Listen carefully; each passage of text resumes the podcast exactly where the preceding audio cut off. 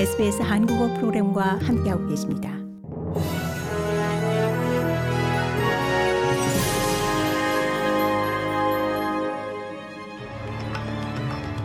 (2022년 12월 10일) 토요일 SBS 뉴스 헤드라인입니다. 소비자와 사회복지단체들이 에너지 사용료에 대한 지원금을 지급하고 일시적으로 가스와 석탄 가격을 제한하기로 한 내각의 결정을 환영했습니다. 호주 에너지 사용자 협회의 앤드류 리처드 대표는 신뢰할 수 있는 에너지 수출국으로서 호주의 역할을 유지하면서 국내 에너지 사용자들과 국가 이익까지 챙긴다는 주와 연방 정부의 계획에 지지를 표했습니다.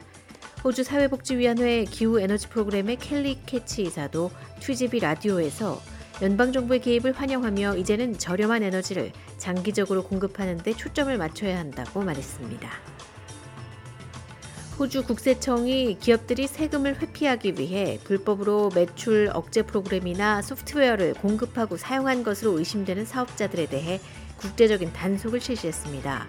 일명 플러터 작전으로 영국과 미국 등지에서 글로벌 조세 집행 파트너가 수행한 수색 및 압수 조치와 시간을 맞춰 함께 진행됐으며 호주 내 급습 작전은 호주 연방 경찰의 지원을 받아 빅토리아주와 뉴사우스웨일스주, 퀸즐랜드주와 서호주, 태즈메이니아주에서 광범위하게 실시됐습니다. 경찰은 불법 프로그램을 공급하고 사용한 것으로 의심되는 35개 장소를 급습한 것으로 알려졌습니다. 메디뱅크는 IT 운영 시스템 점검을 위한 세이프가드 작전이 토요일 오전 성공적으로 완료됐다고 밝혔습니다.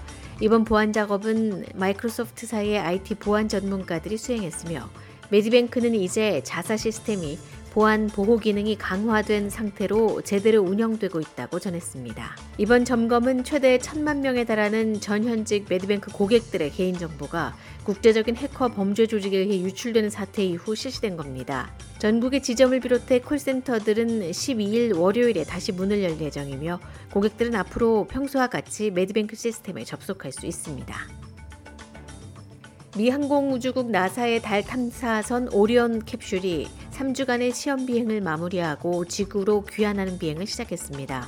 12월 5일 월요일 달 궤도에 근접한 달의 뒷면 80마일 이내를 비행한 오리온은 호주 시간으로 오는 11일 오전 도착 예정이며 유인 달 탐사를 목표로 하는 아르테미스 1호 프로젝트의 첫 번째 임무였습니다. 나사의 데비 코스 대변인은 3주간의 시험 비행은 현재까지 기대 이상의 성과를 거뒀지만 지구 대기권으로 재진입하는 것이 캡슐 시스템의 중대한 관문이 될 것이라고 전했습니다. 카타르 월드컵 소식입니다. 아르헨티나가 승부차기 끝에 네덜란드에 4대 3으로 승리하며 준결승 진출을 확정했습니다. 아르헨티나의 스타 플레이어 리오넬 메시는 한 골 도움과 페널티킥 골을 기록했지만 네덜란드가 막판 두 골을 쫓아오며 승부차기까지 가는 혈투를 벌였습니다. 아르헨티나는 수요일 오전 크로아티아와 월드컵 첫 준결승전을 치르게 됩니다. 한편 크로아티아도 다시 한번 이변의 주인공이 됐습니다. 월드컵을 다섯 번 차지한 브라질을 8강에서 탈락시키고 4강에 진출했습니다.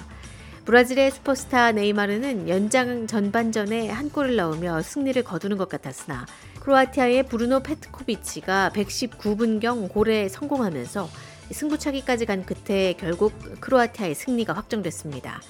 이제 내일 새벽 잉글랜드와 프랑스, 모로코와 포르투갈의 8강전에 이목이 집중됩니다.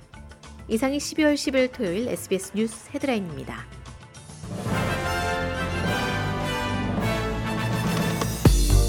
이제 SBS 한국어 프로그램을 SBS 라디오 앱을 통해 만나보세요.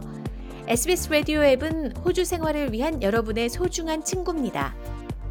여러분의 부모님께는 호주 생활의 필수적인 길잡이입니다. 아이폰을 사용하신다면 앱스토어를, 안드로이드 폰을 사용하신다면 구글 플레이를 통해 앱을 다운로드 받으실 수 있습니다.